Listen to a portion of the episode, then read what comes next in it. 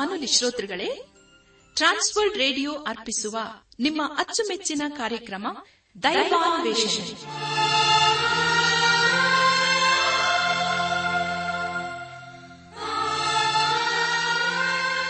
ಆತ್ಮೀಯ ಶ್ರೋತೃ ಬಾಂಧವರಿಗೆ ಪ್ರೀತಿಯ ನಮಸ್ಕಾರ. ನಮ್ಮ ದೈವಾನ್ವೇಷಣೆ ಕನ್ನಡ ಕಾರ್ಯಕ್ರಮವನ್ನು ಆಲಿಸಲು ನಿಮ್ಮನ್ನು ತುಂಬಾ ಹೃದಯದಿಂದ ಸ್ವಾಗತಿಸುತ್ತೇವೆ. ದೈವಾನ್ವೇಷಣೆ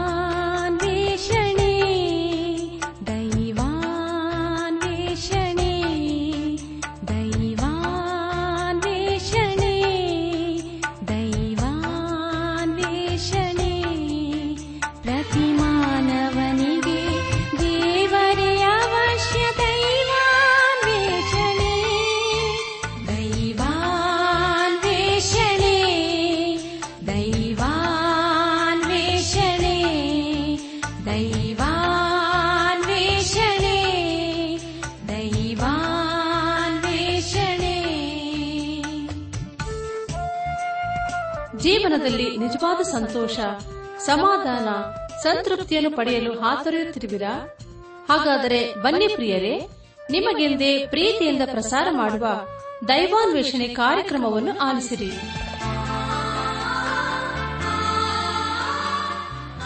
ಒಂದು ಮಧುರವಾದ ಗೀತೆಯ ನಂತರ ದೈವ ಸಂದೇಶವನ್ನು ಆಲಿಸಿ ದಿವ್ಯ ಆಶೀರ್ವಾದ ಪಡೆದು ಕಾರ್ಯಕ್ರಮದ ಅಂತ್ಯದಲ್ಲಿ ತಿಳಿಸುವ ವಿಳಾಸಕ್ಕೆ ಪತ್ರ ಬರೆಯಿರಿ. ನನ್ನ ದೇವರೇ ನನಗಾಗಿಯೇ ಎಷ್ಟು ಪ್ರೀತಿ ತೋರಿದಿ? ಓ ಯೇಸುವೇ ನನ್ನ ದೇವರೇ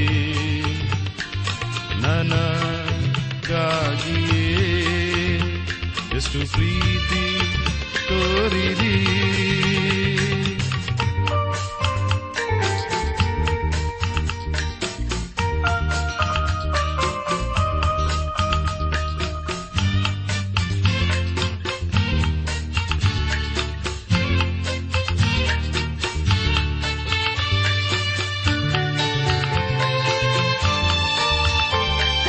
ನೀ ಶಿಲುಬೆ ಮೇಲೆ ತೋರಿದ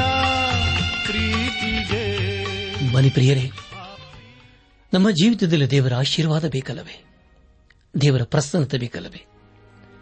ದೇವರ ವಾಕ್ಯವನ್ನು ಧ್ಯಾನ ಮಾಡುವ ಮುನ್ನ ಸರ್ವಶಕ್ತನಾದ ದೇವರ ಮುಂದೆ ನಮ್ಮನ್ನು ತಗ್ಗಿಸಿಕೊಂಡು, ನಮ್ಮ ಶಿರವನ್ನು ಬಾಗಿಸಿ ನಮ್ಮ ಕಣ್ಣುಗಳನ್ನು ಮುಚ್ಚಿಕೊಂಡು ದೀನತೆಯಿಂದ ಪ್ರಾರ್ಥನೆ ಮಾಡೋಣ.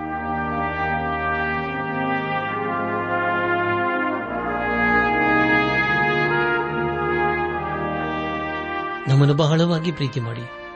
ಸಾಕಿ ಸಲಹುವ. ನಮ್ಮ ರಕ್ಷಕನಲ್ಲಿ ಈ ತಂದೆಯಾದ ದೇವರೇ, ನಿನ್ನ ಪರಿಶುದ್ಧವಾದ ನಾಮವನ್ನು ಕೊಂಡಾಡಿ, ಹಾಡಿ ಸ್ತುತಿಸುತ್ತವೆ. ಕರ್ತನೆ, ದೇವಾದ ದೇವನೇ, ನಿನ್ನ ನಮ್ಮ ಜೀವಿತ ಕಾಲವೆಲ್ಲ ನಂಬಿಕಸ್ಥನಾಗಿದ್ದುಕೊಂಡು ಅನುದಿನವೂ ನಿನ್ನ ಜೀವಳ ವಾಕ್ಯಗಳ ಮೂಲಕ ನಮ್ಮನ್ನು ಆಶೀರ್ವಿಸುತ್ತಾ ಬಂದಿರುವುದಕ್ಕೆ ಸ್ತೋತ್ರಪ್ಪ.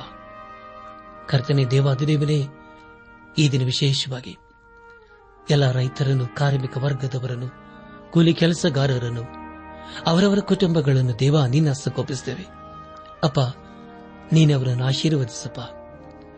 ಅವರ ಪ್ರಯಾಸಕ್ಕೆ ತಕ್ಕದಾದ ಪ್ರತಿಫಲವನ್ನು ನೀನೆ ಅನುಗ್ರಹಿಸು. ಅವರೆಲ್ಲಾ ಕೊರತೆಗಳನ್ನು ನಿನ್ನ ಚಿತ್ತಕ್ಕನುಸಾರವಾಗಿ ನೀನೆ ನೀಗಿಸು ದೇವ. ನಾವೆಲ್ಲರೂ ಆತ್ಮೀಕ ರೀತಿಯಲ್ಲಿ ನಿನ್ನವರಾಗಿ ಜೀವಿಸುತ್ತಾ, ಒಂದು ದಿವಸ ನಾವೆಲ್ಲರೂ ನಿನ್ನ ಮಹಿಮೆಯಲ್ಲಿ ಕಂಡುಬರಲು ಕೃಪೆಯ ತೋರಿಸು. ಮಹಿಮೆ ನಿನ್ನ ಮಾತ್ರ ಸಲ್ಲುವುದಾಗಲಿ. ನಮ್ಮ ಪ್ರಾರ್ಥನೆ ಸ್ತೋತ್ರಗಳನ್ನು ನಮ್ಮ ಒಡೆಯನು ನಮ್ಮ ರಕ್ಷಕನು ಲೋಕ ವಿಮೋಚಕನೂ ಆದ. ಯೇಸು ಕ್ರಿಸ್ತನ ದಿವ್ಯ ನಾಮದಲ್ಲಿ ಸಮರ್ಪಿಸಿಕೊಳ್ಳುತ್ತೇವೆ ತಂದೆಯೇ. ಆಮೇನ್. ನನ್ನ ಆತ್ಮಿಕ ಸಹೋದರ ಸಹೋದರಿಯರೇ, ದೇವರ ವಾಕ್ಯವನ್ನು ಧ್ಯಾನ ಮಾಡುವ ಮುನ್ನ ನಿಮ್ಮ ನಿಮ್ಮ ಸತ್ಯವೇದ ಪೆನ್ನು ಪುಸ್ತಕದೊಂದಿಗೆ ಸಿದ್ಧರಾಗಿದ್ದಿರಲ್ಲವೇ? ಹಾಗಾದರೆ ಪ್ರಿಯರ, ಬಂದಿರಿ. ದೇವರು ವಾಕ್ಯದ ಕಡೆಗೆ ನಮ್ಮ ಗಮನವನ್ನು ಹರಿಸೋಣ. ಈ ದಿವಸದಲ್ಲಿ ದೇವರು ನಮಗೇನು ಬೋಧಿಸುತ್ತಾನೆ? ಅದನ್ನು ಆಲಿಸಿ, ಧ್ಯಾನಿಸಿ, ಅದಕ್ಕೆ ವಿಧೇಯರಾಗಿ ಜೀವಿಸುತ್ತ ಆತನ ಆಶೀರ್ವಾದಕ್ಕೆ ನಾವು ಪಾತ್ರರಾಗೋಣ. ಕಳೆದ ಕಾರ್ಯಕ್ರಮದಲ್ಲಿ ನಾವು ಇಬ್ರಿಯರಿಗೆ ಬರೆದ ಪತ್ರಿಕೆ ಏಳನೆಯ ಅಧ್ಯಾಯ ಮೂರರಿಂದ ಹದಿನಾಲ್ಕನೇ ವಚನದವರೆಗೆ ಧ್ಯಾನ ಮಾಡಿಕೊಂಡು ಅದರ ಮೂಲಕ ನಮ್ಮ ನಿಜ ಜೀವಿತಕ್ಕೆ ಬೇಕಾದ ಅನೇಕ ಅನೇಕ ಆತ್ಮೀಕ ಪಾಠಗಳನ್ನು ಕಲಿತುಕೊಂಡು ಅನೇಕ ರೀತಿಯಲ್ಲಿ ಆಶೀರ್ವಸಲ್ಪಟ್ಟಿದ್ದೇವೆ ದೇವರಿಗೆ ಮಹಿಮೆಯುಂಟಾಗಲಿ. ಧ್ಯಾನ ಮಾಡಿದ್ದಂಥ ವಿಷಯಗಳನ್ನು ಈಗ ನೆನಪು ಮಾಡಿಕೊಂಡು ಮುಂದಿನ ಭೇದ ಭಾಗಕ್ಕೆ ಸಾಗೋಣ. ಈ ಮನುಷ್ಯನು ಎಷ್ಟು ದೊಡ್ಡವನೆಂದು ಆಲೋಚಿಸಿರಿ.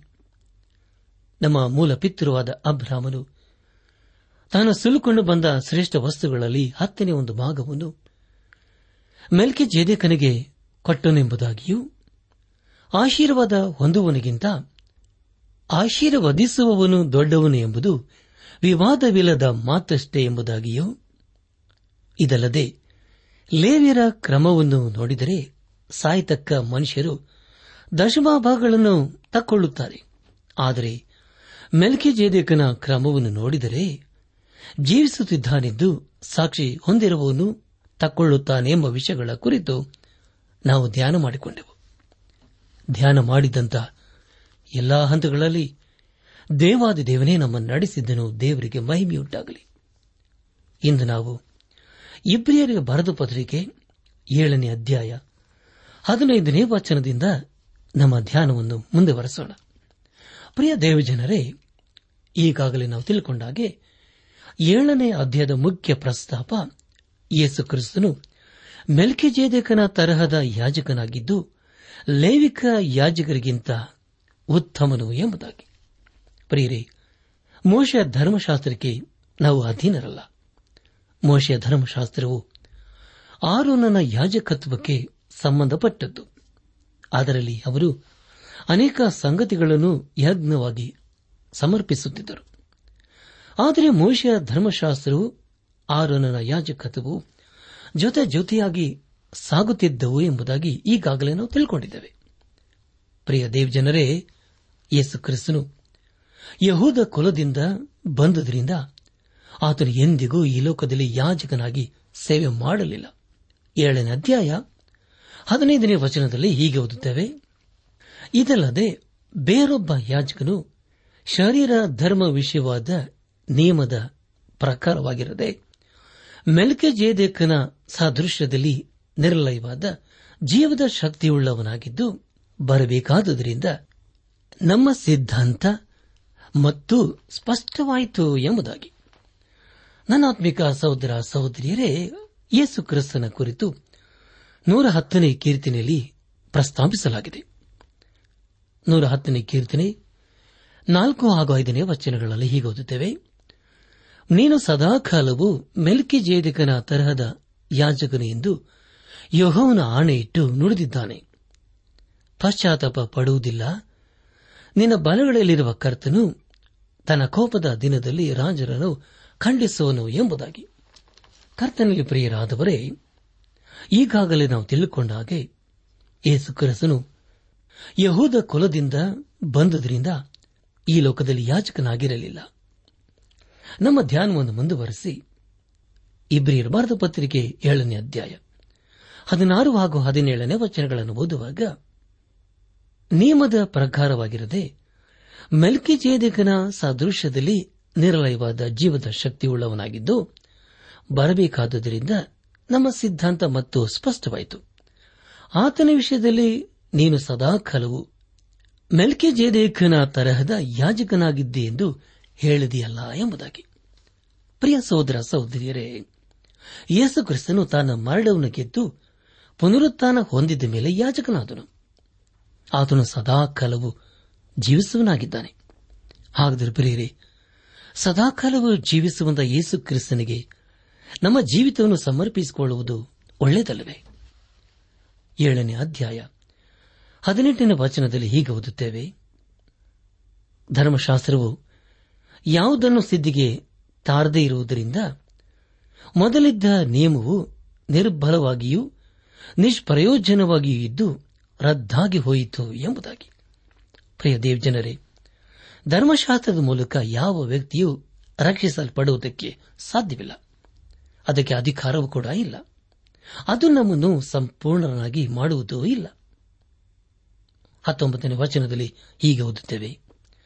ಧರ್ಮಶಾಸ್ತ್ರವು ಯಾವುದನ್ನು ಸಿದ್ಧಿಗೆ ತಾರದೇ ಇರುವುದರಿಂದ ಮೊದಲಿದ್ದ ನಿಯಮವು ನಿರ್ಬಲವಾಗಿಯೂ ನಿಷ್ಪ್ರಯೋಜಕವಾಗಿಯೂ ಇದ್ದು ರದ್ದಾಗಿ ಹೋಯಿತು. ಅದಕ್ಕೆ ಬದಲಾಗಿ ಉತ್ತಮವಾಗಿರುವ ಒಂದು ನಿರೀಕ್ಷಾಧಾರವು ಪ್ರಾಬಲಕ್ಕೆ ಬಂತು. ಈ ನಿರೀಕ್ಷಾಧಾರವು ನಮ್ಮನ್ನು ದೇವರ ಸನ್ನಿಧಿಗೆ ಸೇರಿಸುವಂತಹದ್ದು ಎಂಬುದಾಗಿ. ಪ್ರಿಯ ಸಹೋದರ ಸಹೋದರಿಯರೇ ಎಂಥ ಅದ್ಭುತವಾದ ವೇದ ವಚನಗಳಲ್ಲವೇ ನಾವು ಯೇಸು ಕ್ರಿಸ್ತನ ಮೂಲಕ ದೇವರ ಬಳಿಗೆ ಹೋಗಬಹುದಲ್ಲವೇ? ಆತನ ಮೂಲಕ ನಾವು ಪರಿಶುದ್ಧರಾಗಿಯೂ ನೀತಿವಂತರಾಗುವುದಕ್ಕೆ ಸಾಧ್ಯತೆಗಳುಂಟು. ಆತನು ನಮ್ಮೆಲ್ಲರ ಮಾಯಾಜಕನಾಗಿದ್ದಾನೆ.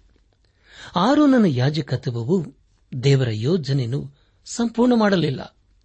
ಆದರೆ ಈಗ ನಮಗೋಸ್ಕರ ಜೀವ ಕೊಟ್ಟಿರುವಂತ ಯೇಸು ಕ್ರಿಸ್ತನು ಮಹಾಯಾಜಕನಾಗಿದ್ದಾನೆ. ಆತನು ಎಲ್ಲವನ್ನೂ ಮಾಡಿ ಮುಗಿಸಿದ್ದಾನೆ. ದೇವರಿಗೆ ಸ್ತೋತ್ರವಾಗಲಿ. ಯೇಸು ಕ್ರಿಸ್ತನು ನಮಗೆ ರಕ್ಷಣೆಯನ್ನು ಬಿಡುಗಡೆ ಮಾರ್ಗವನ್ನು ಪ್ರಕಟಿಸಿದ್ದಾನೆ. ನಮ್ಮನ್ನು ಆ ಧಾಮನಿಂದ ಬಿಡಿಸಿ ತನ್ನಲ್ಲಿ ಸೇರಿಸಿಕೊಂಡಿದ್ದಾನೆ. ಅದಕ್ಕಾಗಿ ನಾವು ದೇವರಿಗೆ ಸ್ತೋತ್ರ ಸಲ್ಲಿಸಬೇಕು. ಅಪೋಸನದ ಪೌಲನು ಕೊರೆಂತ ಸಭೆಗೆ ಬರೆದಂತಹ ಎರಡನೇ ಪತ್ರಿಕೆ ಐದನೇ ಅಧ್ಯಾಯ ಹದಿನೇಳನೇ ವಚನದಲ್ಲಿ ಹೀಗೆ ಬರುತ್ತಾನೆ ಅದನೆಂದರೆ ಹೀಗಿರಲಾಗಿ ಯಾವನಾದರೂ ಕ್ರಿಸ್ತನಲ್ಲಿರುವುದಾದರೆ ಅವನು ನೂತನ ಸೃಷ್ಟಿ. ಹಳೆದೆಲ್ಲ ಹೋಗಿ ಎಲ್ಲವೂ ನೂತನವಾಯಿತು ಎಂಬುದಾಗಿ. ಪ್ರಿಯ ದೇವಜನರೇ, ಇನ್ನು ನಾವು ಆ ಧಾಮನಿಗೆ ಸಂಬಂಧಪಟ್ಟವರಲ್ಲ. ಆದರೆ ನಾವು ಜೀವಿಸುವ ಯೇಸು ಕ್ರಿಸ್ತನಿಗೆ ಸಂಬಂಧಪಟ್ಟವರು ಆಗಿದ್ದೇವೆ. ಈಗಾಗಲೇ ನಾವು ಅನೇಕ ವಿಷಯಗಳ ಕುರಿತು ತಿಳಿದುಕೊಂಡಿದ್ದೇವೆ. ಯೇಸು ಕ್ರಿಸ್ತನು ಮೆಲ್ಕೆ ಜೇದಕನಿಗಿಂತಲೂ ಆ ರೋನನಿಗಿಂತಲೂ ಹೇಗೆ ಶ್ರೇಷ್ಠನು ಎಂಬುದಾಗಿ ಚೆನ್ನಾಗಿ ನಾವು ತಿಳಿದುಕೊಂಡಿದ್ದೇವೆ. ಮೋಶಿಯ ಧರ್ಮಶಾಸ್ತ್ರವು ಅದು ನಮ್ಮ ಮೇಲೆ ನಿರ್ಬಂಧಗಳನ್ನು ಹೇರುತ್ತಿತ್ತು. ಆದರೆ ದೇವರ ಬಲವು ನಮಗೆ ಅಧಿಕಾರ ಕೊಟ್ಟಿತು ದಶಾಜ್ಞೆಗಳು ಕೇವಲ ಹೊರ ಜೀವಿತಕ್ಕೆ ಸಂಬಂಧಪಟ್ಟದ್ದು ಆಗಿತ್ತು. ಆದರೆ ಯೇಸು ಕ್ರಿಸ್ತನು ಕೊಡುವಂತಹ ಜೀವವು ನಮ್ಮ ಆಂತರಿಗೆ ಸಂಬಂಧಪಟ್ಟಂತ ವಿಷಯಗಳಾಗಿದೆ. ಪ್ರಿಯ ದೇವಜನರೇ ಇಂದ್ರಿಯ ಸುಖಗಳು ಅದು ಕೇವಲ ನಮ್ಮ ದೇಹಕ್ಕೆ ಸಂಬಂಧಪಟ್ಟದ್ದಾಗಿದೆ. ಆದರೆ ಅಂತ್ಯವೂ ಇಲ್ಲದ ವಿಷಯ ಅದು ನಮ್ಮ ನಿತ್ಯ ಜೀವಕ್ಕೆ ಸಂಬಂಧಪಟ್ಟದ್ದಾಗಿದೆ. ದೇವರಿಗೆ ಸ್ತೋತ್ರವಾಗಲಿ. ಯೇಸು ಕ್ರಿಸ್ತನ ಮೂಲಕ ನಮಗೆ ಸಮಸ್ತ ಆಶೀರ್ವಾದವು ಸಿಕ್ಕಿದೆ. ಆತನಿಂದ ಜೀವ, ನಿರೀಕ್ಷೆ, ಬಲ ಸಿಕ್ಕಿದೆ. ಅದೇ ಸಮಯದಲ್ಲಿ ಆತನ ಮೂಲಕ ನಾವು ಸಂಪೂರ್ಣರಾಗಿದ್ದೇವೆ ಹಾಗೂ ದೇವರ ಮಕ್ಕಳಾಗಿದ್ದೇವೆ. ಹಾಗಾದರೆ ಪ್ರಿಯರೇ ಈ ಸಮಯದಲ್ಲಿ ನಾವು ದೇವರಿಗೆ ಸ್ತೋತ್ರ ಸಲ್ಲಿಸುವುದು ಬೇಡವಾ? ನಮ್ಮ ಧ್ಯಾನವನ್ನು ಮುಂದುವರೆಸಿ ಇಬ್ರಿಯರ ಬರೆದ ಪತ್ರಿಕೆ ಏಳನೇ ಅಧ್ಯಾಯ, ಇಪ್ಪತ್ತು ಹಾಗೂ ಇಪ್ಪತ್ತೊಂದನೇ ವಚನಗಳನ್ನು ಓದುವಾಗ, ಇದಲ್ಲದೆ ಲೇವಿಯರು ಆಣೆಯಿಲ್ಲದೆ ಯಾಜಕರಾದರು. ಆತನಾದರೂ ಆಣೆಯೊಡನೆ ಯಾಜಕನಾಗಿ ಮಾಡಲ್ಪಟ್ಟನು. ದೇವರ ಆತನಿಗೆ, ನೀನು ಸದಾಕಾಲವು ಯಾಜಕನಾಗಿದ್ದೀಯೆಂದು ಕರ್ತನೆಂಬ ನಾನು ಆಣೆಯಿಟ್ಟು ನುಡಿದೆನು ಪಶ್ಚಾತ್ತಾಪ ಪಡುವುದಿಲ್ಲ ಎಂಬುದಾಗಿ ಹೇಳಿದನಲ್ಲ ಎಂಬುದಾಗಿ. ನನ್ನ ಆತ್ಮಿಕ ಸಹೋದರ ಸಹೋದರಿಯರೇ, ನೂರ ಹತ್ತನೇ ಕೀರ್ತನೆಯಲ್ಲಿ ಯೇಸು ಕ್ರಿಸ್ತನು ತರಹದ ಯಾಜಕನ ಎಂಬುದಾಗಿ ನಾವು ತಿಳಿದುಕೊಂಡಿದ್ದೇವೆ. ಯೇಸು ಕ್ರಿಸ್ತನ ಯಾಜಕತ್ವದ ಸೇವೆಯು ಹೇಗೆ ಶ್ರೇಷ್ಠವೆಂದರೆ, ಯೇಸು ಕ್ರಿಸ್ತನು ಹೇಳಿದ್ದೆಲ್ಲವೂ ದೇವರ ವಾಕ್ಯಕ್ಕೆ ಹಾಗೂ ದೇವರ ಯೋಜನೆಗೆ ಅನುಸಾರವಾಗಿತ್ತು.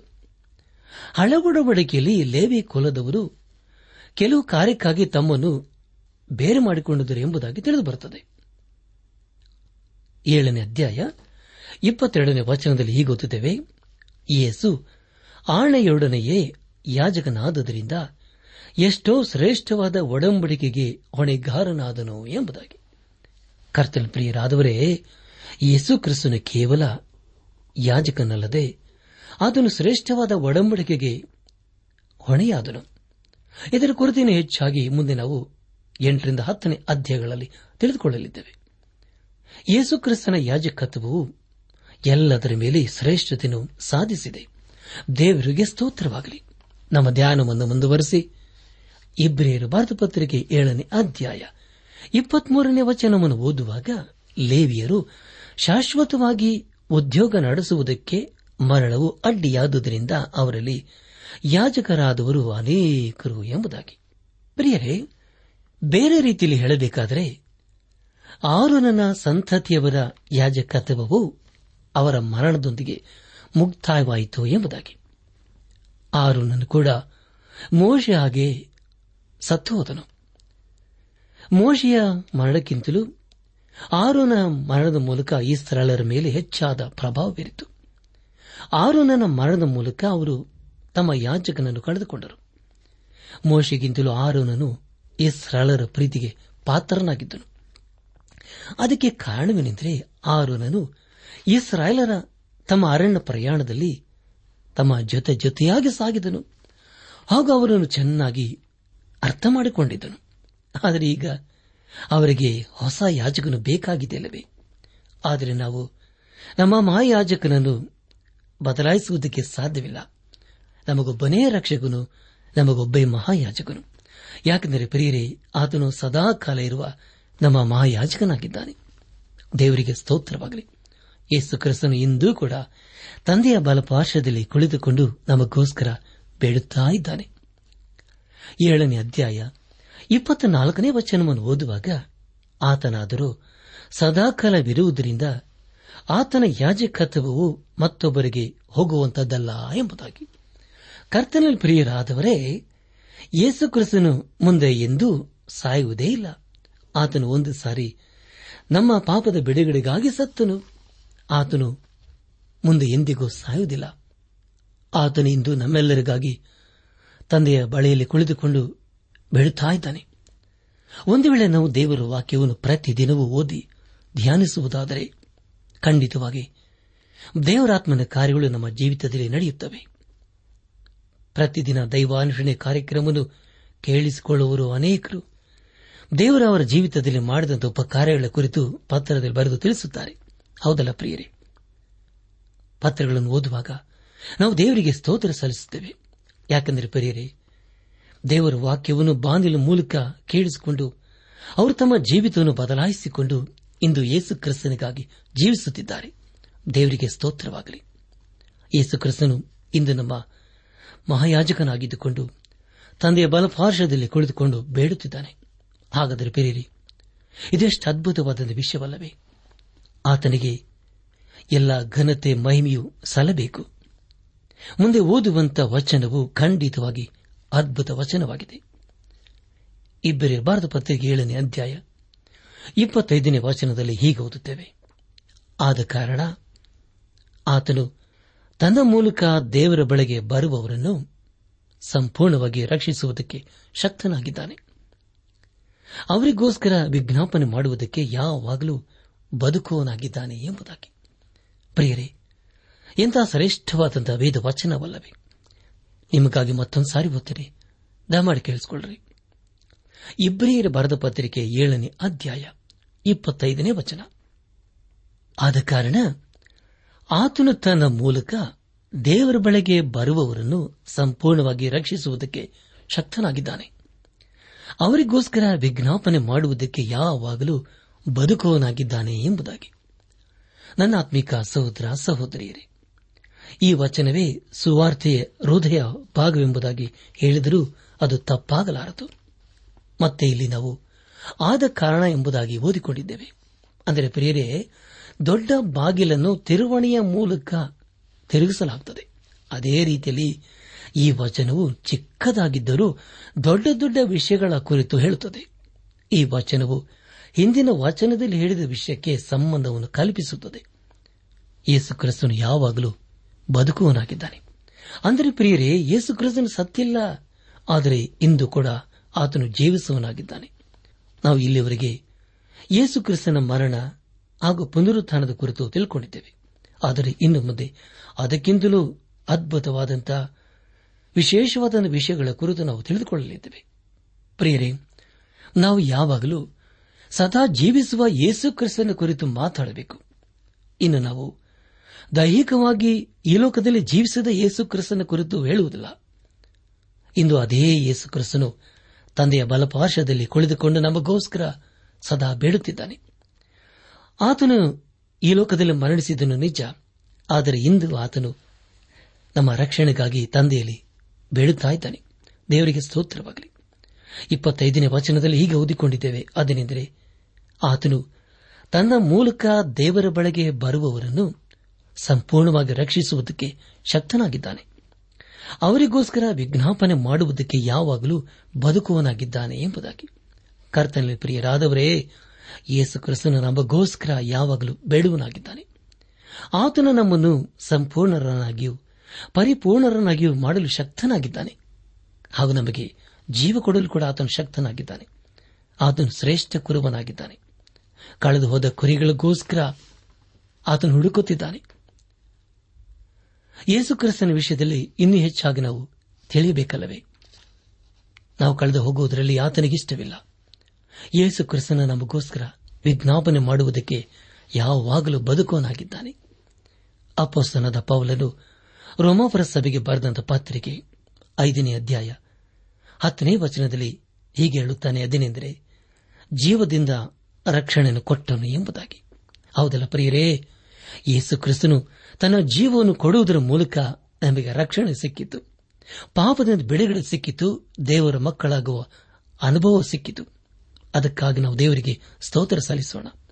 ಯೋಹಾನ್ ಬರೆದಂತ ಮೊದಲನೇ ಪತ್ರಿಕೆ ಎರಡನೇ ಅಧ್ಯಾಯ ಮೊದಲನೇ ವಚನದಲ್ಲಿ ಹೀಗೆ ಓದುತ್ತೇವೆ. ನನ್ನ ಪ್ರಿಯರಾದ ಮಕ್ಕಳೇ, ನೀವು ಪಾಪ ಮಾಡದಂತೆ ಈ ಮಾತುಗಳು ನಿಮಗೆ ಬರೆಯುತ್ತೇನೆ. ಯಾವನಾದರೂ ಪಾಪ ಮಾಡಿದರೆ ತಂದೆಯ ಬಳಿಯಲ್ಲಿ ನೀತಿವಂತನಾದ ಯೇಸು ಕ್ರಿಸ್ತನೆಂಬ ಸಹಾಯಕನು ನಮಗಿದ್ದಾನೆ. ಆತನು ನಮ್ಮ ಪಾಪಗಳನ್ನು ನಿವಾರಣೆ ಮಾಡುವ ಯಜ್ಞವಾಗಿದ್ದಾನೆ. ನಮ್ಮ ಪಾಪಗಳನ್ನು ಮಾತ್ರವಲ್ಲದೆ ಸಮಸ್ತ ಲೋಕದ ಪಾಪಗಳನ್ನು ಸಹ ನಿವಾರಣೆ ಮಾಡುತ್ತಾನೆ ಎಂಬುದಾಗಿ. ನನಾತ್ಮಿಕ ಸಹೋದರ ಸಹೋದರಿಯರೇ, ಯೇಸು ಕ್ರಿಸ್ತನು ನಮ್ಮನ್ನು ಪಾಪದನ್ನು ಬಿಡಿಸಲು ಶಕ್ತನಾಗಿದ್ದಾನೆ. ಅಷ್ಟೇ ಅಲ್ಲದೆ ಇಂದು ಆತನು ತಂದೆಯಾದ ದೇವರ ಬಲ ಪಾರ್ಶ್ವದಲ್ಲಿ ಕುಳಿತುಕೊಂಡು ನಮಗೋಸ್ಕರ ಮಧ್ಯಸ್ಥನಾಗಿ ಬೇಡುತ್ತಿದ್ದಾನೆ ಆತನು ನಮ್ಮನ್ನು ಆಧರಿಸುತ್ತಾನೆ, ಸಂತೈಸುತ್ತಾನೆ, ಬಲಪಡಿಸುತ್ತಾನೆ. ಅದೇ ಸಮಯದಲ್ಲಿ ಆತನು ನೀತಿವಂತನು. ಆತನು ಮಾಡುವುದೆಲ್ಲವೂ ನೀತಿಯಿಂದಲೇ ಕೂಡಿರುತ್ತದೆ. ಆತನ ಜೀವದಿಂದ ನಮಗೆ ರಕ್ಷಣೆ ಸಿಕ್ಕಿತ್ತು ನಮಗೆ ಜೀಸು ಯೇಸು ಕ್ರಿಸ್ತನಿದ್ದಾನೆ ಎಂಬುದಾಗಿ ಹೇಳಿದರೆ ಅದು ಎಷ್ಟು ಅದ್ಭುತವಾದ ವಿಷಯವಲ್ಲವೇ.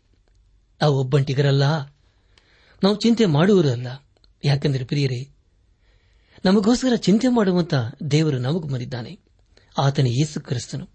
ಹಾಗಾದರೆ ಪ್ರಿಯರೇ, ಆತನ ಕಡೆಗೆ ನಾವು ಹಿಂದೆ ಯಾಕೆ ತಿರುಗಬಾರದು? ಪ್ರಿಯರೇ, ಸಮಯ ಇರುವಾಗಲೇ ನಾವು ಯೇಸು ಕ್ರಿಸ್ತನ ಕಡೆಗೆ ತಿರುಗಿಕೊಳ್ಳೋಣ. ನಮ್ಮ ಧ್ಯಾನವನ್ನು ಮುಂದುವರೆಸಿ ಇಬ್ಬರೇ ಬರೆದ ಪತ್ರಿಕೆ ಏಳನೇ ಅಧ್ಯಾಯ ಇಪ್ಪತ್ತಾರನೇ ವಚನದಲ್ಲಿ ಹೀಗೆ ಓದುತ್ತೇವೆ, ಇಂಥವನೇ ನಮಗೆ ಬೇಕಾದ ಮಹಾಯಾಜಕನು. ಈತನು ಪರಿಶುದ್ಧನು, ನಿರ್ದೋಷಿಯು ನಿಷ್ಕಳಂಕನು, ಪಾಪಿಗಳಲ್ಲಿ ಸೇರದೆ ಪ್ರತ್ಯೇಕವಾಗಿರುವವನು ಆಕಾಶ ಮಂಡಲಗಳಿಗಿಂತ ಉನ್ನತದಲ್ಲಿರುವವನು ಆಗಿರುವನು ಎಂಬುದಾಗಿ. ನನ್ನ ಆತ್ಮಿಕ ಸಹೋದರ ಸಹೋದರಿಯರೇ, ಯೇಸು ಕ್ರಿಸ್ತನು ನಮಗೆ ಸಮಸ್ತವೂ ಆಗಿದ್ದಾನೆ ಆತನು ನಮಗಾಗಿ ಸದಾ ಕಾತಿದ್ದಾನೆ ಆತನನ್ನು ಬಿಟ್ಟು ಬೇರೆ ಯಾರೂ ನಮಗೆ ಅವಶ್ಯಕತೆಯೇ ಇಲ್ಲ. ಆತನು ಪರಿಶುದ್ಧನಾಗಿದ್ದಾನೆ. ಪ್ರಿಯರೇ, ಇದು ದೇವರೊಂದಿಗೆ ಇರುವಂತಹ ಸಂಬಂಧದ ಕುರಿತು ತಿಳಿಸಿಕೊಡುತ್ತದೆ. ಯೇಸು ಕ್ರಿಸ್ತನು ಪರಿಶುದ್ಧನು. ಅದೇ ಸಮಯದಲ್ಲಿ ಆತನು ನಿರ್ದೋಷಿಯಾಗಿದ್ದಾನೆ. ಅಂದರೆ ಪ್ರಿಯರೇ, ಆತನು ದೋಷದಿಂದ ಬಿಡುಗಡೆಯನ್ನು ಕೊಡಲು ಶಕ್ತನು ಎಂಬುದಾಗಿ. ಆತನು ನಮಗಾಗಿ ದಂಡನೆಯನ್ನು ಅನುಭವಿಸಿರುವುದರಿಂದ ನಾವು ಇಂದು ನಾವು ಪಾಪದಿಂದ ಬಿಡುಗಡೆಯನ್ನು ಹೊಂದಿಕೊಂಡಿದ್ದೇವೆ. ಅದಕ್ಕಾಗಿ ನಾವು ದೇವರಿಗೆ ಸ್ತೋತ್ರ ಸಲ್ಲಿಸಬೇಕು. ಪ್ರಿಯರೇ, ಯೇಸು ಕ್ರಿಸ್ತನು ನಿಷ್ಕಳಂಕನೂ ಆಗಿದ್ದಾನೆ. ಈ ದಿನಗಳಲ್ಲಿ ಲೋಕದಲ್ಲಿ ನಡೆಯುವ ಅನೇಕ ಅನೈತಿಕತೆಗೆ ಯೇಸು ಕ್ರಿಸ್ತನೇ ಉತ್ತರವಾಗಿದ್ದಾನೆ. ಯಾಕಂದರೆ ಪ್ರಿಯರು, ಯೇಸು ಎಲ್ಲಾ ಸಂಗತಿಗಳನ್ನು ಬಿಡುಗಡೆಯನ್ನು ಕೊಡುವನಾಗಿದ್ದಾನೆ ಅದೇ ಸಮಯದಲ್ಲಿ ಪಾಪಿಗಳಲ್ಲಿ ಆತನು ಸೇರದೆ ತನ್ನನ್ನು ತಾನು ಪ್ರತ್ಯೇಕಿಸಿಕೊಂಡನು. ಆತನು ಈ ಲೋಕದಲ್ಲಿ ಇದ್ದನು, ಆದರೆ ಪಾಪ ಮಾತ್ರ ಮಾಡಲಿಲ್ಲ. ಯೇಸು ಕ್ರಿಸ್ತನು ಪಾಪಿಗಳ ಸಂಗಡ ಇದ್ದದನ್ನು ಕಂಡು ಅನೇಕರು ಇಷ್ಟಪಡಲಿಲ್ಲ. ಆದರೆ ಪ್ರಿಯರಿ, ಯೇಸು ಕ್ರಿಸ್ತನು ಹಾಗೆ ಸೇರುವುದರಲ್ಲಿ ತನ್ನದೇ ಆದಂಥ ಉದ್ದೇಶವಿತ್ತು. ಏಳನೇ ಅಧ್ಯಾಯ, ಇಪ್ಪತ್ತೇಳನೇ ವಚನದಲ್ಲಿ ಹೀಗೆ ಓದುತ್ತೇವೆ. ಮೊದಲು, ತಮ್ಮ ಪಾಪ ಪರಿಹಾರಕ್ಕಾಗಿ, ಆಮೇಲೆ ಜನರ ಪರಿಹಾರಕ್ಕಾಗಿ ಸಮರ್ಪಣೆ ಮಾಡುವ ಲೇವಿಕ, ಮಹಾಯಾಜಕರಂತೆ ಈತನು ಪ್ರತಿನಿತ್ಯವೂ ಸಮರ್ಪಿಸಬೇಕಾದ ಅವಶ್ಯವಿಲ್ಲ ಎಂಬುದಾಗಿ. ನನ್ನ ಆತ್ಮಿಕ ಸಹೋದರ ಸಹೋದರಿಯರೇ, ದಯಮಾಡಿ ಗಮನಿಸಿ. ಯೇಸುಕ್ರಿಸ್ತನು ತನ್ನ ಪಾಪಕ್ಕಾಗಿ ಯಾವ ಯಜ್ಞವನ್ನು ಸಮರ್ಪಿಸಲಿಲ್ಲ. ಆತನಲ್ಲಿ ಯಾವ ಪಾಪವೂ ಇರಲಿಲ್ಲ ಎಂಬುದಾಗಿ ಸತ್ಯವೇದವು ಸಾಬೀತುಪಡಿಸುತ್ತದೆ. ಇನ್ನು ಯೇಸುಕ್ರಿಸ್ತನು ನಮ್ಮ ಪಾಪಕ್ಕಾಗಿ ಸಾಯುವ ಅವಶ್ಯಕತೆ ಇಲ್ಲ. ಆತನು ಒಂದು ಸಾರಿ ಈ ಲೋಕಕ್ಕೆ ಬಂದು ನಮ್ಮೆಲ್ಲರಿಗೋಸ್ಕರ ಸತ್ತಿದ್ದಾನೆ. ಹಳೆ ಒಡಂಬಡಿಕೆ ಕಾಲದಲ್ಲಿ ಯಾಜಕರು ಬೇರೆಯವರ ಪಾಪಕ್ಕಾಗಿ ಯಜ್ಞಗಳನ್ನು ಸಮರ್ಪಿಸಿ ಸಮರ್ಪಿಸಿ ಸೋತು ಹೋಗಿರಬಹುದು. ಹಾಗೂ ಬೇಸರಗೊಂಡಿರಬಹುದು. ಆದರೆ ಪ್ರಿಯರೇ, ಪಾಪ ಪರಿಹಾರವಾಗಬೇಕಾದರೆ ಯೇಸು ಕ್ರಿಸ್ತನು ತನ್ನ ರಕ್ತವನ್ನು ಸುರಿಸಬೇಕಾಯಿತು. ಯಾಕಂದರೆ ಪ್ರಿಯರೇ, ಬೇರೆ ದಾರಿಯೇ ಇರಲಿಲ್ಲ. ರಕ್ತ ದಾರಿ ಇಲ್ಲದೆ ಪಾಪ ಪರಿಹಾರವಿಲ್ಲ ಎಂಬುದಾಗಿ ದೇವರ ವಾಕ್ಯದಲ್ಲಿ ನಾವು ಓದುತ್ತೇವೆ. ಆತನು ಒಂದು ಸಾರಿ ಲೋಕದ ಪಾಪದ ಬಿಡುಗಡೆಗಾಗಿ ತನ್ನ ಪರಿಶುದ್ಧ ರಕ್ತವನ್ನು ಸುರಿಸಿದ್ದಾನೆ. ಇನ್ನು ಆತನು ರಕ್ತವನ್ನು ಸುರಿಸುವ ಅವಶ್ಯಕತೆ ಇಲ್ಲ. ಆತನು ನಮ್ಮ ಪರವಾಗಿ ದಂಡವನ್ನು ಕೊಟ್ಟನು ಹಾಗೂ ನಮ್ಮನ್ನು ಪಾಪದಿಂದ ಬೆಳೆಸಿದನು ಈ ಸಂದೇಶವನ್ನು ಆಲಿಸುತ್ತಿರುವ ನನ್ನ ಆತ್ಮಿಕ ಸಹೋದರ ಸಹೋದರಿ ನಮಗೋಸ್ಕರ ಜೀವವನ್ನೇ ಕೊಟ್ಟಂತ, ನಮಗೋಸ್ಕರ ರಕ್ತವನ್ನು ಸುರಿಸಿದಂತ ಯೇಸು ಕ್ರಿಸ್ತನಿಗೆ ನಮ್ಮ ಜೀವಿತ ಸಮರ್ಪಿಸಿಕೊಂಡು ಆತನನ್ನು ನಮ್ಮ ಸ್ವಂತ ರಕ್ಷಕನು ವಿಮೋಚಕನು ನಾಯಕನೆಂಬುದಾಗಿ ಹಿಂದೆ ನಾವು ಅಂಗೀಕರಿಸಿಕೊಳ್ಳುವುದಾದರೆ ಪ್ರಿಯರೇ, ಖಂಡಿತವಾಗಿಯೂ ಅದು ಶ್ರೇಷ್ಠವಾದಂಥ ತೀರ್ಮಾನವಾಗಿರುತ್ತದೆ. ಸಮಯ ಇರುವಾಗಲೇ ಜೀವವಿರುವಾಗಲೇ ಹಿಂದೆ ನಮ್ಮ ಜೀವಿತವನ್ನು ಯೇಸು ಕ್ರಿಸ್ತನಿಗೆ ಸಮರ್ಪಿಸಿಕೊಂಡು ಆತನ ಮಾರ್ಗದಲ್ಲಿ ನಾವು ಜೀವಿಸುತ್ತಾ ಆತನ ಆಶೀರ್ವಾದಕನ ಪಾತ್ರರಾಗೋಣ. ದೇವರ ಸಮಾಧಾನ, ಸಂತೋಷ ನಿಮ್ಮೊಂದಿಗೆ ಸದಾ ಇರಲಿ.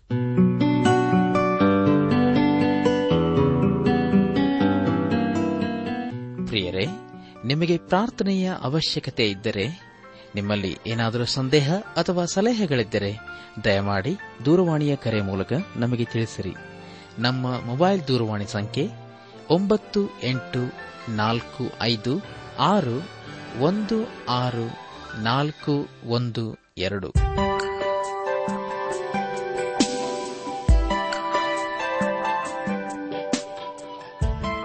ನನ್ನ ಸಹೋದರ ಸಹೋದರಿಯರೇ ಇಂದು ದೇವರು ನಮಗೆ ಕೊಡುವ ವಾಗ್ದಾನ, ಯಹೋವನೇ, ನಾನು ಯಾವ ಅಪಾಯವೂ ಇಲ್ಲದೆ ಸುರಕ್ಷಿತನಾಗಿರುವಂತೆ ನೀನು ಕಾಪಾಡುತ್ತಿ. ಕೀರ್ತನೆ ನಾಲ್ಕು ಎಂಟು.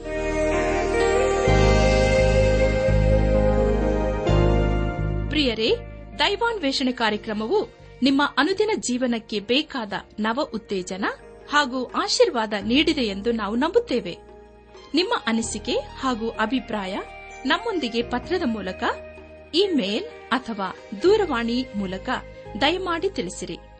ನಿಮ್ಮ ಸಂತೋಷದಲ್ಲಿ ನಾವು ಸಹ ಪಾಲುಗಾರರಾಗುತ್ತೇವೆ ಹಾಗೂ ನಿಮ್ಮ ಪತ್ರಗಳಿಗೆ ಉತ್ತರಿಸುತ್ತೇವೆ.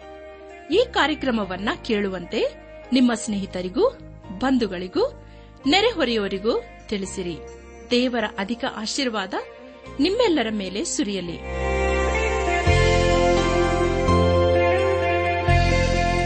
ನಮ್ಮ ವಿಳಾಸ ದೈವಾನ್ ವೇಷಣೆ ಟ್ರಾನ್ಸ್ ವರ್ಲ್ಡ್ ರೇಡಿಯೋ ಇಂಡಿಯಾ, ಟಪಾಲು ಸಂಖ್ಯೆ ನಾಲ್ಕು ಮೂರು ಎರಡು ಸೊನ್ನೆ, ಬೆಂಗಳೂರು ಐದು ಆರು ಸೊನ್ನೆ ಸೊನ್ನೆ ನಾಲ್ಕು ಮೂರು. ನಮ್ಮ ಇಮೇಲ್ ವಿಳಾಸ KAN TTB at radio eight eight two dot com ನಮಸ್ಕಾರ ಪ್ರಿಯರೇ.